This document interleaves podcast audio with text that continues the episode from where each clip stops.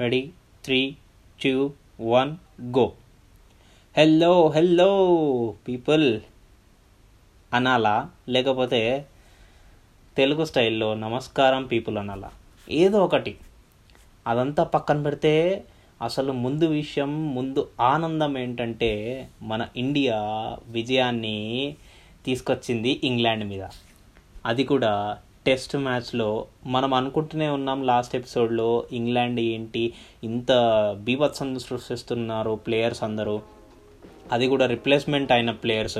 దాని తర్వాత మన ఇండియా ఏమో ఇలా పర్ఫామ్ చేస్తుంది ఏంటి అని చెప్పి. అదంతా పక్కన పెడితే మన ఇండియా ఈ లాస్ట్ టూ డేస్ ఏదైతే జరిగిందో ఆ టూ డేస్లో ఒక డిఫరెంట్ ఇండియా అని చూశాను. ఆ డిఫరెంట్ ఇండియా ఏంటో మాట్లాడదాం.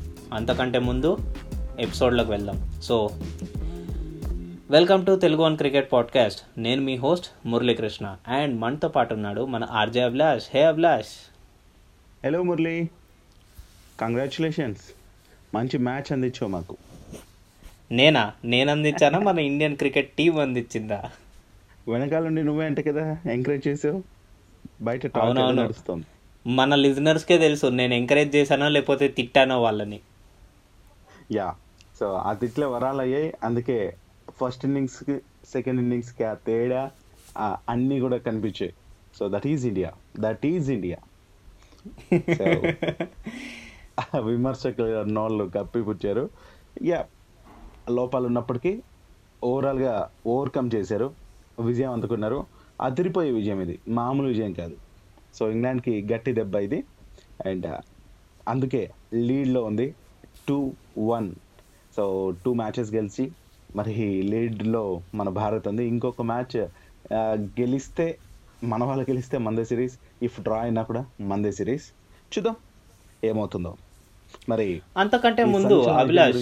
అభిలాష్ ఒక్క నిమిషం ఒక్క. నిమిషం అంతకంటే ముందు లాస్ట్ లాస్ట్ ఎపిసోడ్లో నేను చాలా విమర్శంగా మాట్లాడాను అనమాట అంటే తిట్టుకుంటూ మాట్లాడాను అనమాట ఏంటి మన ఇండియా ఏంటి ఇలా పర్ఫామ్ చేస్తుంది ఇలా పర్ఫామ్ చేస్తే నైంటీ నైన్ రన్స్ ఏంటి నీకు twenty seven runs twenty five runs కూడా నీకు చాలా డేంజరే అని చెప్పి అన్నట్టు. సో దాని తర్వాత ఒక న్యూస్ బయటపడింది ఏంటంటే ఈ కోచ్ స్టాఫ్ వీళ్ళందరూ కోవిడ్ పాజిటివ్ అయ్యారు వాళ్ళందరూ ఐసోలేషన్లో ఉన్నారు. సో ఇవాళ ఆడిన వాళ్ళు బ్యాటింగ్ చేస్తున్నప్పుడు ఆడిన ఇన్నింగ్స్ దాని తర్వాత ఇన్నింగ్స్ అంతా వాళ్ళు లేరు. అలాంటి లేని టైంలోనే వాళ్ళు అంత మంచిగా పర్ఫామ్ చేశారు. అండ్ దానికి మెచ్చుకోవాలి మన ఇండియన్ క్రికెట్ టీంని అండ్ మోర్ ఓవర్ నాకు ఎలా అర్థమైందంటే నేను చెప్తాను. నాకు ఎలా అర్థమైందంటే కోచ్లు ఎవరు దగ్గరగా లేనప్పుడు మన వాళ్ళు గెలిచారే. సో ఇదే కంటిన్యూ చేద్దాం అన్నట్టు చెప్పావు. లేదు లేదు లేదు అట్లా లేదు అట్లా లేదు.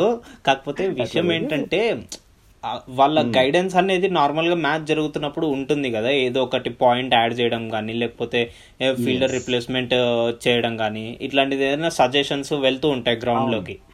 ఎగ్జాక్ట్ బట్ అలాంటివి ఏం లేవు. అండ్ దాని తర్వాత ఒక డే మధ్యలో అంటే ఒక డేకి ఇంకో డేకి మధ్యలో కోచ్ ఎవరు ఉండరు. సో ఇలాంటి సిచ్యువేషన్స్లో కెప్టెన్ దగ్గరుండి అన్ని మేనేజ్ చేయడము ఇలాంటివన్నీకి మెచ్చుకోవచ్చు. ఎందుకంటే వాళ్ళు కంబ్యాక్ ఇచ్చారు ఇండియన్ క్రికెట్ టీం నేను ఆల్రెడీ ముందు ఎన్నో సార్లు చెప్పాను కంబ్యాక్స్ ఇవ్వడంలో మన ఇండియన్ క్రికెట్ టీం ని మించిన టీం ఏది లేదు. Not even Australia yes Murali. Agree totally agree ఎందుకంటే నిజంగానే ఆ చేంజ్ అంటే మనం ప్రీవియస్ మ్యాచెస్లో ప్రీవియస్ అంటే ఫస్ట్ మ్యాచ్ సెకండ్ మ్యాచ్ నుంచి అన్నిట్లో చూస్తున్నాం. ఒక్కసారి తేడా కనిపించిందా? వెంట అంటే ఎర్లీ లెర్నర్స్ అంటాను చూసారా? అంటే ఆ లోపాలని సర్దిద్దుకుంటూ వెంట వెంటనే రియాక్ట్ అవుతూ వెంట వెంటనే వాటిని అధిగమిస్తున్నారు. అది గ్రేట్ థింగ్ అది కూడా ఇప్పుడు నువ్వు అన్నావు కదా ఈ కోచెస్ బౌలింగ్ కోచ్ కావచ్చు ఫీల్డింగ్ కోచ్ కావచ్చు మన శ్రీధర్ తెలుగువారు అతను కావచ్చు మన హెడ్ కోచ్ రవి శాస్త్రి కూడా ముగ్గురు లేరు.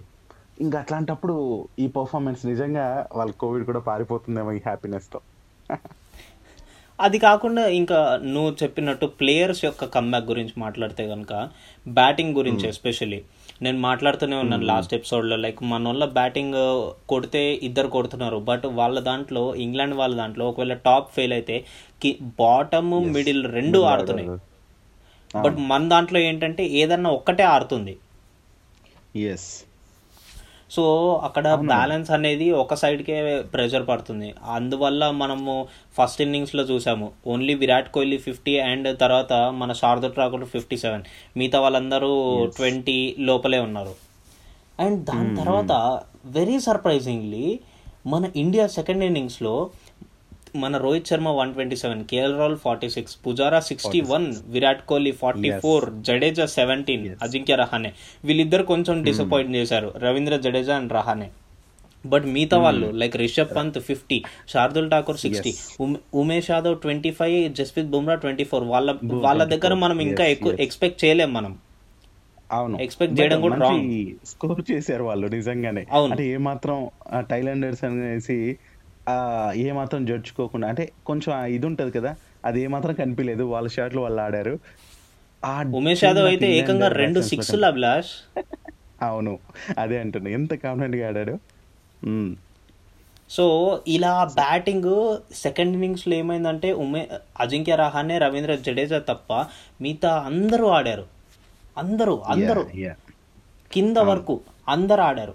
ఇంకా మొహమ్మద్ సిరాజ్ ఇంకా నాట్ అవుట్ అంటే లెవెన్త్ ప్లేయర్ లాగా ఎస్ సో అలా చూసుకుంటే ప్రతి ఒక్కరూ కాంట్రిబ్యూట్ చేశారు. అది కూడా హెవీ కాంట్రిబ్యూషన్ చేశారు. ఫిఫ్టీ సిక్స్టీ ఫార్టీ ఫోర్ అలా.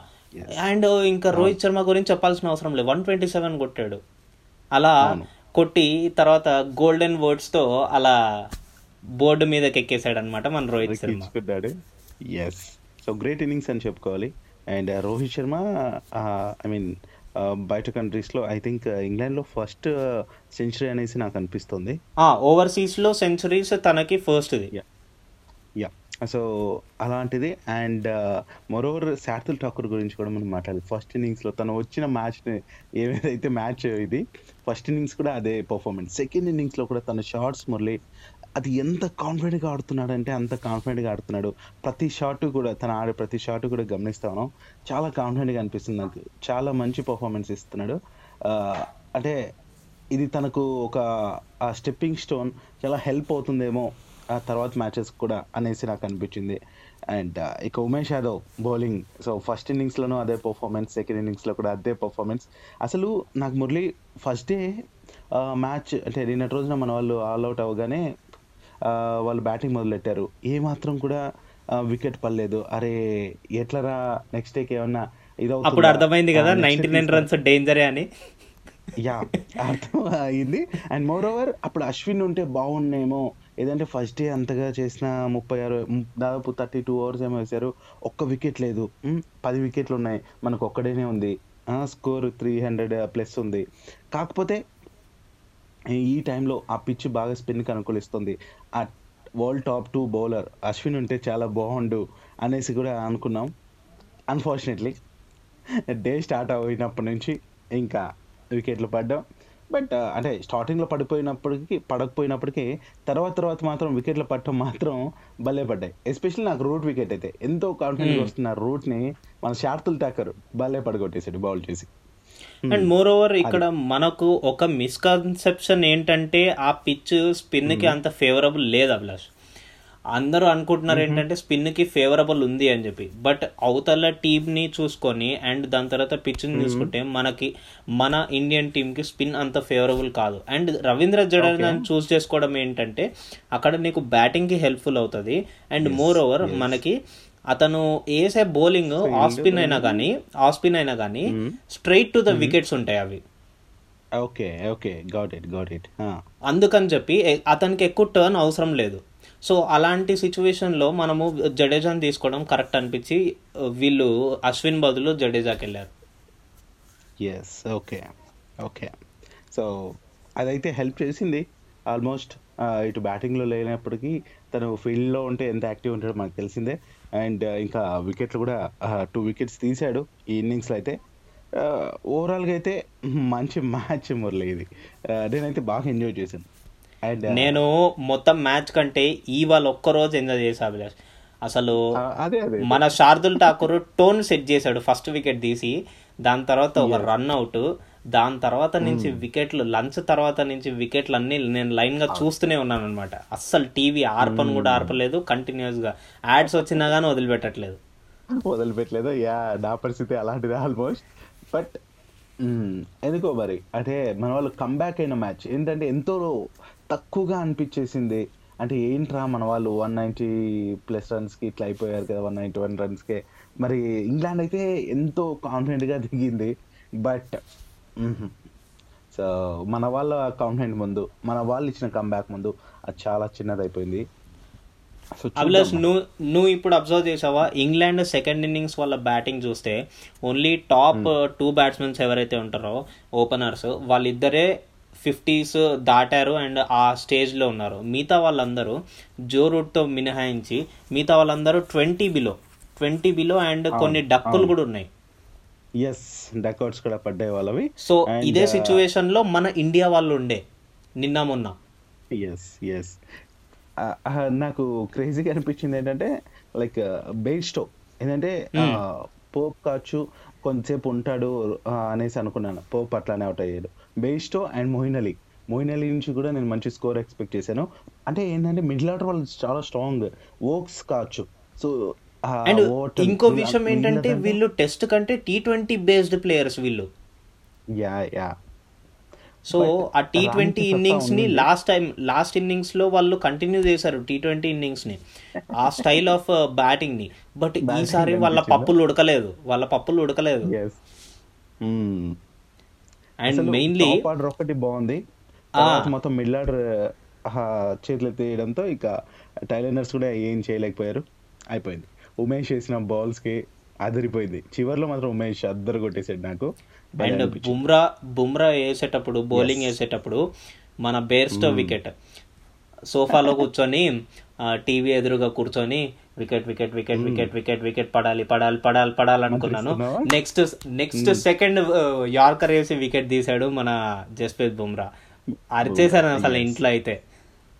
యా నేను గమనించింది ఏంటంటే లాస్ట్ ఇంకా అంటే ఇంకా ఎయిట్ వికెట్స్ పడిపోయాయి. ఇంకా ఆ తర్వాత నుంచి ప్రతి బాల్ వికెట్ కోసం ప్రతి బాల్ వికెట్ కోసం వెయిట్ చేస్తూనే ఉన్నాను. పడుతుంది పడుతుంది పడుతుందని. ఏంటంటే ప్లేయర్స్ కూడా వికెట్ పడాలి. ప్రతి బాల్ కూడా వికెట్ కోసం వేసినట్టే ఉంది మన వాళ్ళు.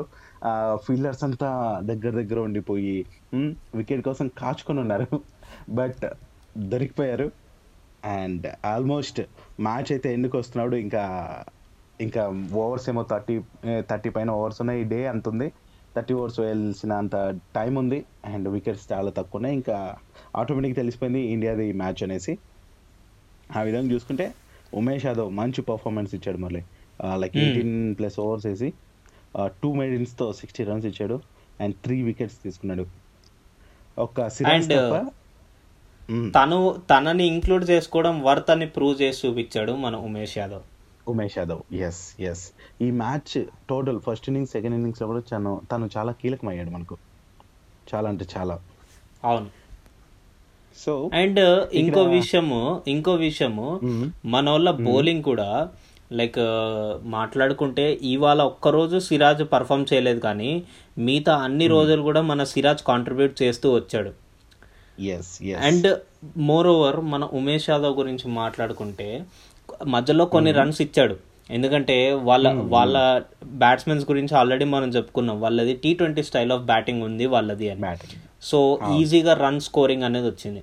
బట్ న్యూ బాల్ ఎప్పుడైతే తీసుకున్నాడో ఉమేష్ యాదవ్ అప్పటి నుంచి ఇంకా మిగిలిన రెండు వికెట్లు కూడా ఉఫ్ నూది పడేసినట్టు తీసి పడేశాడు.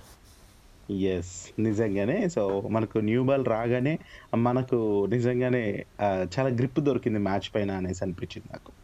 అండ్ విరాట్ కోహ్లీని మెచ్చుకోవచ్చు. టైం టు టైం బౌలర్స్కి రెస్ట్ కావాల్సినప్పుడు ఇచ్చేశాడు అండ్ పిలవాల్సిన రైట్ టైంలో తీసుకొచ్చాడు. తీసుకొచ్చిన వెంటనే వికెట్ పడిపోయింది. తీసుకొచ్చిన వెంటనే వికెట్ పడిపోయింది. అవును అవును. సో నాకు బాగా అనిపించింది ఓవరాల్గా అయితే బుమ్రా గురించి ఒక విషయం చెప్పాలి మురళి నేను. Hmm. సో ఈ పేసర్ లైక్ ఒక రికార్డ్ అయితే క్రియేట్ చేశాడు మళ్ళీ ఏంటంటే అతి తక్కువ మ్యాచ్ల్లో హండ్రెడ్ వికెట్స్ తీసిన ఫేస్ బౌలర్గా సో తను టాప్లో నిలిచాడు. లైక్ పోప్ను అవుట్ చేసిన వెంటనే ఈ ఫీట్ అయితే రికార్డ్ అయిపోయింది.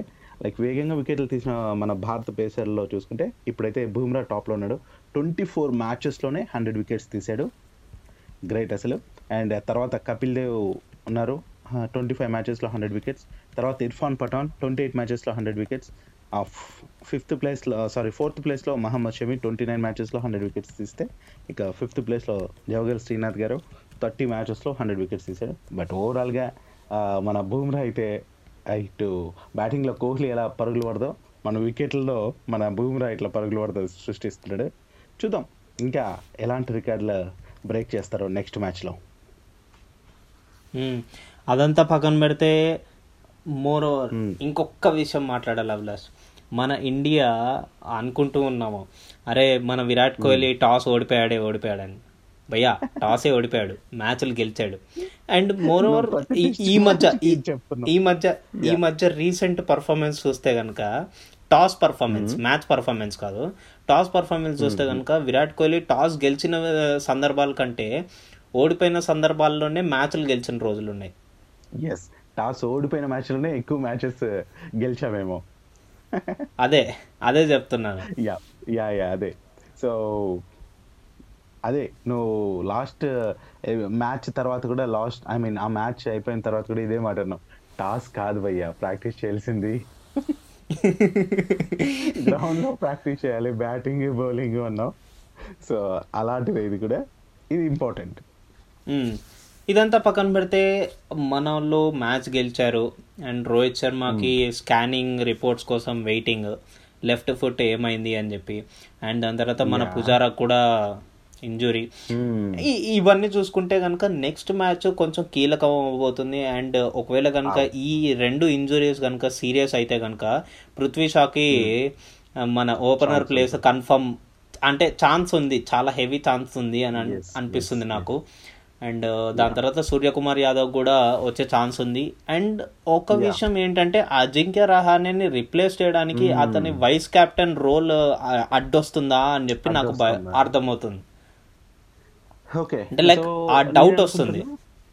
యా యా సో నేను అనుకుంటున్నా ఇఫ్ అది అడ్డు వచ్చినా కూడా మనకు పర్ఫార్మెన్స్ ముఖ్యం కాబట్టి మేబీ ఆ పొజిషన్ తీసుకోవడానికి రోహిత్ శర్మ. ఇఫ్ రోహిత్ శర్మ ఇంజూర్ కాకపోతే రోహిత్ శర్మ కావచ్చు రాహుల్ కావచ్చు సిద్ధంగానే ఉంటారు. కాబట్టి ఆ పొజిషన్ని వాళ్ళు కవర్ చేస్తారు. ఇఫ్ రెహానే వైస్ కెప్టెన్సీ అదే చూడాలంటే మాత్రం ఏం కొత్తగా బాధ్యతలు అప్పి అప్పచెప్పినా కూడా తప్పేం లేదు కాబట్టి. సో నేనైతే ఆ చేంజ్ అయితే కోరుకుంటున్నా మురళి. రహానాని పక్కన పెట్టేసి సూర్యకుమార్ యాదవ్ కావచ్చు పృథ్వీ షా కావచ్చు అంటే కొంచెం ఆ ఛాన్సెస్ ఇస్తే మాత్రం వాళ్ళకి అవకాశం ఇచ్చినట్టు ఉంటుంది ఎందుకంటే తను అస్సలు నిరూపించుకోవట్లేదు. అస్సలు. అసలు అలాంటప్పుడు నిజంగానే అది లోటుగా అనిపిస్తుంది నాకు. మ్యాచ్ అంతా ఒకటి అదేంటో అంటే ఒక మచ్చలాగా మిగిలిపోయింది. సో రెహాన్ కొద్దిగా తన అంటే ఇటు తను ఓన్లీ బ్యాట్స్మెన్ సో దాంతో ఏమంటే మనం చాలా ఎక్స్పెక్ట్ చేస్తాం బ్యాటింగ్ నుంచి బ్యాట్స్మెన్ నుంచి. సో అలాంటి. తనకి ఏ మాత్రం కూడా లేకపోయేసరికి అది నిజంగానే లోటు మనకి. బౌలర్ ఆల్రౌండర్ అయితే అది వేరే విషయం. ఇంకోలా అన్న హెల్ప్ అవుతుంది అనేసి అవును. ఇక్కడ మనకి ఈ ఈ ఈ ఈ మ్యాచ్ ఏదైతే ఇప్పుడు జరిగిందో ఈ మ్యాచ్లో కూడా మనము ఫస్ట్ ఇన్నింగ్స్ చూసుకున్నాం. ఫస్ట్ ఇన్నింగ్స్లో మన వాళ్ళు ఎప్పుడు ఎలా బ్యాటింగ్ చేశారు? లైక్ మొత్తం డౌన్ఫాల్ అయిపోయింది. విరాట్ కోహ్లీ అండ్ మన శార్దుల్ ఠాకూర్ తప్ప ఎవరి దగ్గర నుంచి గ్రేట్ పర్ఫార్మెన్స్ లేదు. అలాంటి సిచ్యువేషన్స్లో కూడా ఒక వైస్ కెప్టెన్గా అతను ముందుకు వచ్చి ఏదైనా కాంట్రిబ్యూట్ చేయలేకపోతే అది కష్టమే.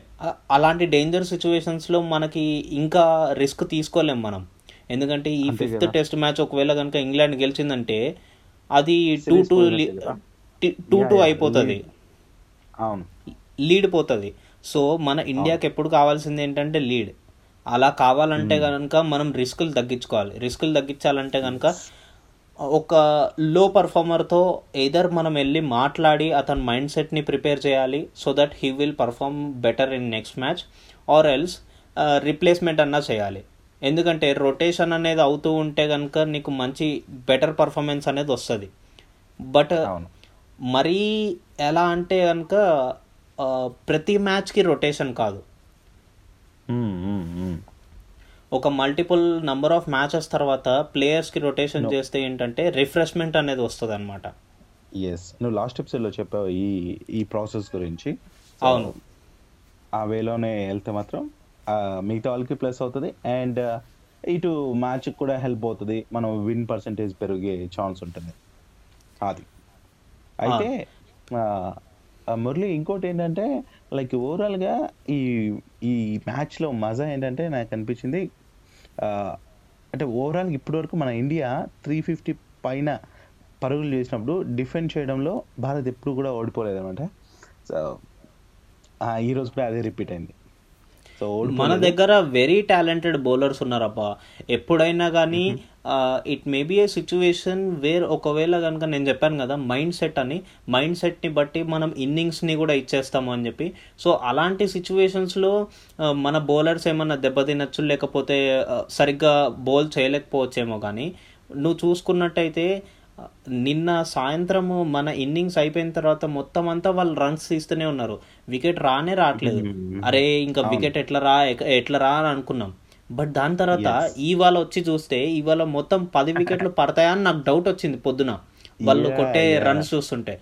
But still they have managed to make ten wickets yes so నిజంగానే అంటే నిన్న ఆల్మోస్ట్ సెవెంటీ సెవెన్ రన్స్ ఏమో చేశారు కదా సో సెవెంటీ ప్లస్ రన్స్ చేస్తే అరే ఇంత స్ట్రాంగ్గా ఉన్నారు ఓపెనర్స్ కష్టం అనుకున్నా. బట్ నువ్వు ఒకటి గమనిస్తే నిన్న లైక్ ఓపెనర్స్ చాలా ఇబ్బంది పడ్డారు స్టార్టింగ్లో వికెట్లు పడతాయి పడతాయి పడతాయి అనుకున్నాను.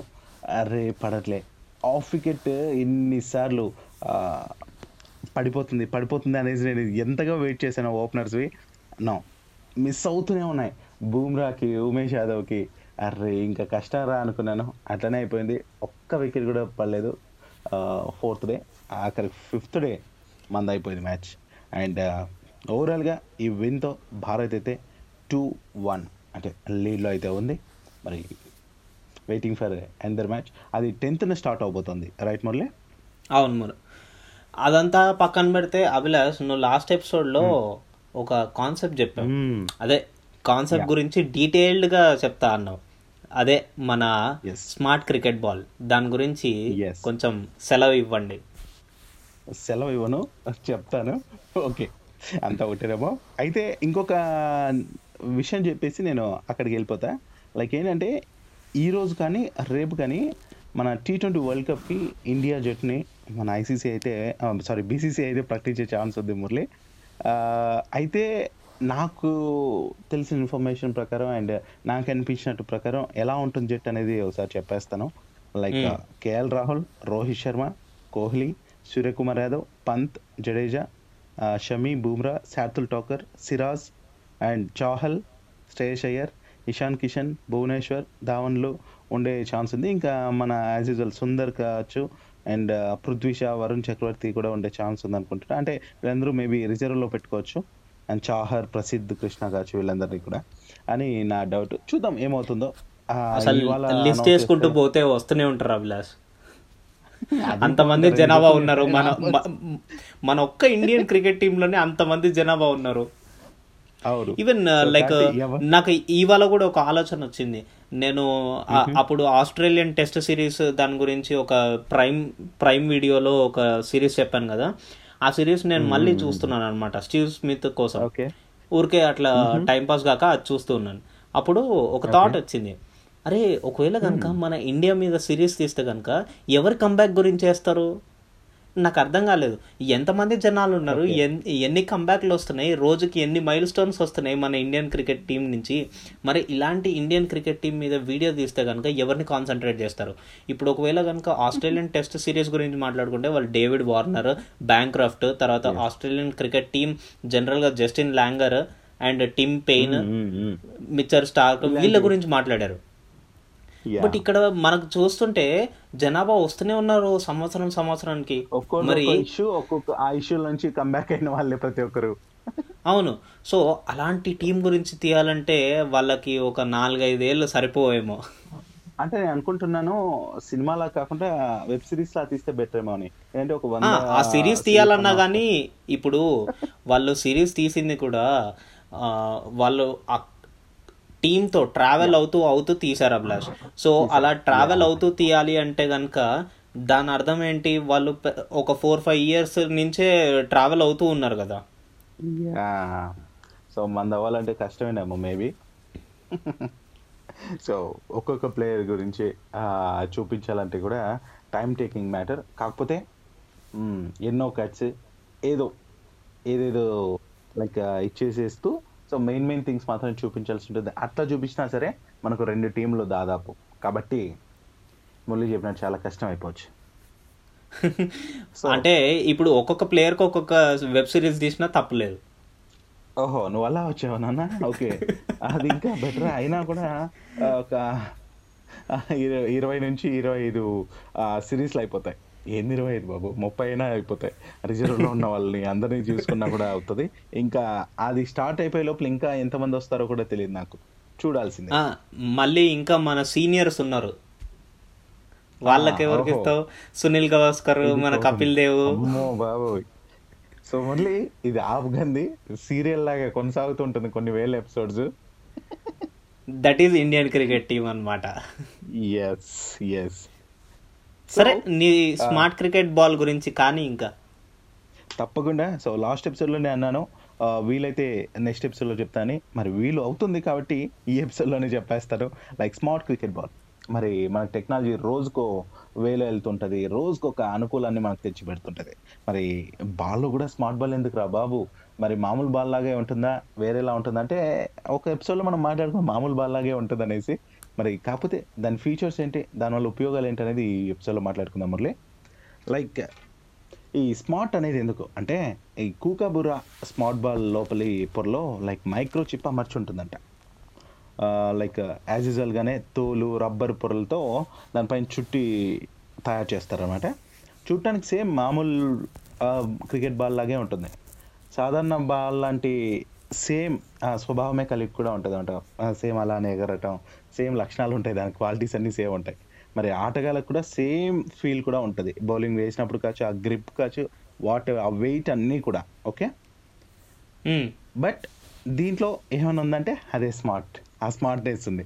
ఏంటంటే లక్షణాలు ఏంటబ్బా అని చూస్తే బంతి లోపల ఉన్న చిప్ బంతి నుంచి సమాచారాన్ని లైక్ ఏదైతే లోపల జరుగుతుందో ఆ బాల్ ఎలా అయితే టర్న్ అవుతుంది ఏంటనే విషయాలన్నింటినీ కూడా మనం కనెక్ట్ చేసి ఉన్న ఫోన్కి కావచ్చు ఓకే ఆ స్మార్ట్ వాచ్కి లేదంటే మన ల్యాప్టాప్ వాట్ ఎవర్ దానికి మనకి ఇన్ఫర్మేషన్ అంతా షేర్ చేస్తుంది అనమాట ఆ మెసేజ్ని మనం రియల్ టైంలోనే ఎవరైతే కనెక్ట్ అయి ఉంటారో వాళ్ళు చూసుకోవచ్చు తెలుసుకోవచ్చు అనమాట దీనివల్ల ఉపయోగాలు ఏమైనా ఉన్నాయనే డౌట్ కూడా మనకు వస్తుంటుంది జనరల్గా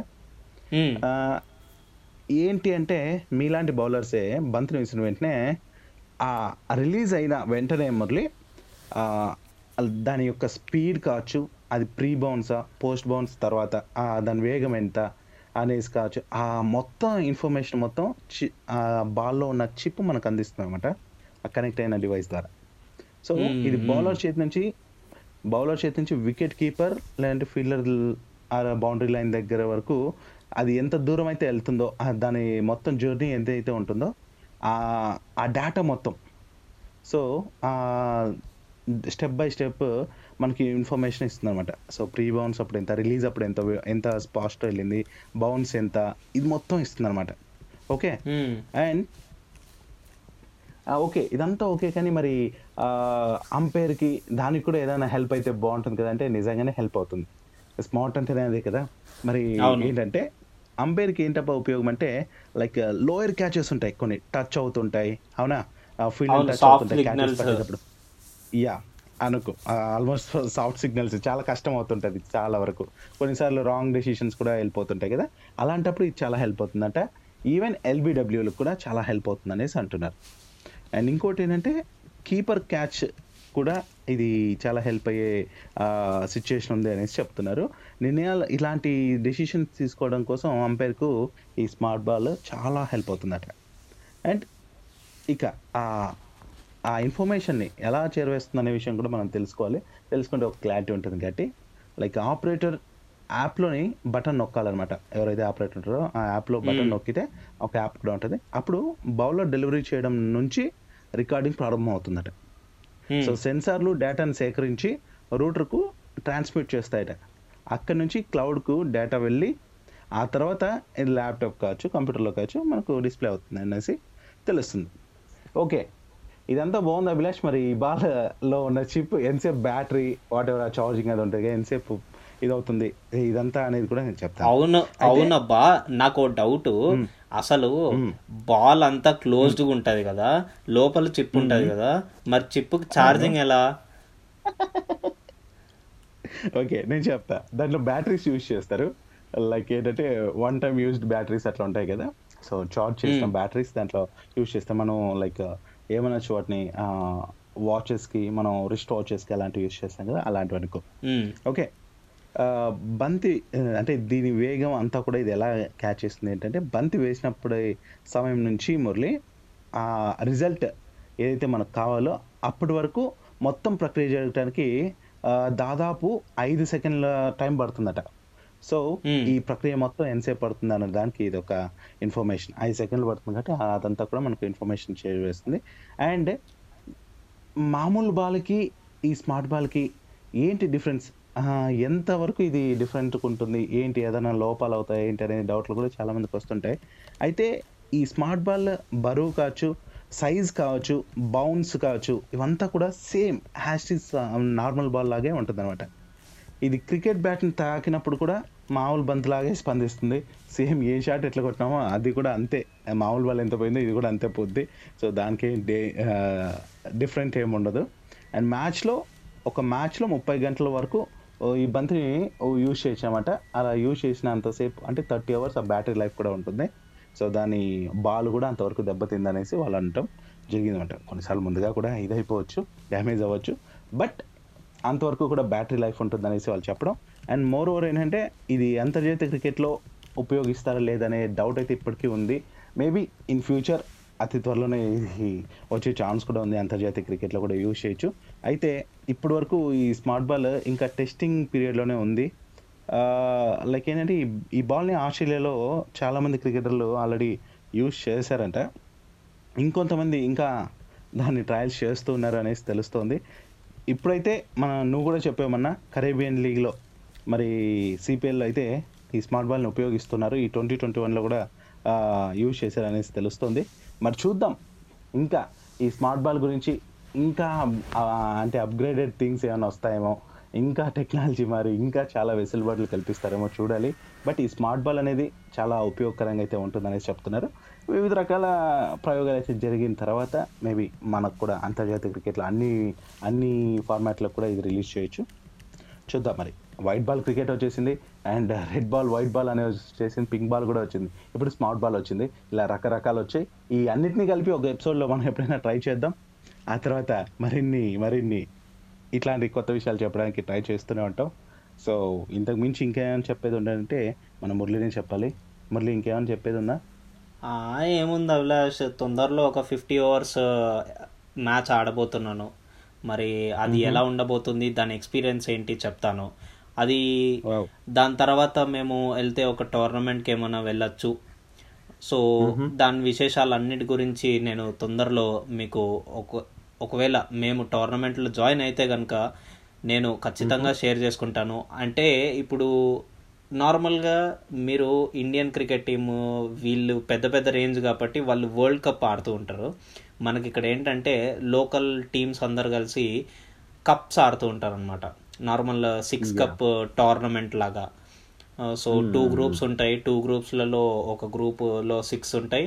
ఇంకో గ్రూప్లో సిక్స్ ఉంటాయి. సో దాంట్లో top three gold gold cup తర్వాత సిల్వర్ తర్వాత మనకి బ్రాంజ్ కప్ ఉంటుంది. సో ఇలా కప్స్ అనుకు అనుకుంటున్నాము టీమ్ మెంబర్స్ అందరం. బట్ సూనర్ ఆర్ లేటర్ నేను ఒక ఫిఫ్టీ అవర్స్ మ్యాచ్ ఆడబోతున్నాను. దాని గురించి అప్కమింగ్ ఎపిసోడ్స్లో నేను చాలా విషయాలు షేర్ చేసుకోవాలనుకుంటున్నాను. ఎందుకంటే ట్వంటీ ఓవర్స్ నుంచి ఫిఫ్టీ కి వచ్చేసరికి నీకు మైండ్ సెట్ చాలా డిఫరెంట్ ఉంటుంది. దాని గురించి నేను షేర్ చేసుకోవాలనుకుంటున్నాను. ఎస్ ఎస్ సో చాలా స్ట్రెంతే కావాలి ఇటు ఫిజికల్గా మెంటల్గా కూడా. చూద్దాం. మన Murali fifty over match fifty overs match ఎలా ఆడిపోతాడు ఏంటి? తను ఇప్పుడు కూడా ఆడుతున్నాడు కాబట్టి సో దానికి సంబంధించిన వివరాలన్నీ ఇస్తాడు. సో వెయిటింగ్ మురళి ఆడే త్వరలోనే రావాలనేసి అతి త్వరలో రావాలని. That all depends on Varuna దేవుడు దయ. ఈ మధ్య అంతా వరుణ్ దేవుడి పైన ఉంది మన ఫ్యూచర్ మొత్తం. ఇన్ని రోజులు కోవిడ్ ఇప్పుడేమో వరుణుడు అండ్ ఇప్పుడైతే టైం టేకింగ్ కాబట్టి అంటే టైం అయిపోతుంది కాబట్టి చాలా తీసేసుకున్నాం ఈరోజు. మరి లిజనర్స్ ఇంకేమైనా ఉంటే నెక్స్ట్ ఎపిసోడ్లో మాట్లాడుకుందాం. ఈ రోజుకైతే ఇంతే. అండ్ మరిన్ని విషయాలు నెక్స్ట్ ఎపిసోడ్లో signing off this is Abhilash yes this is Muralikrishna signing off stay tuned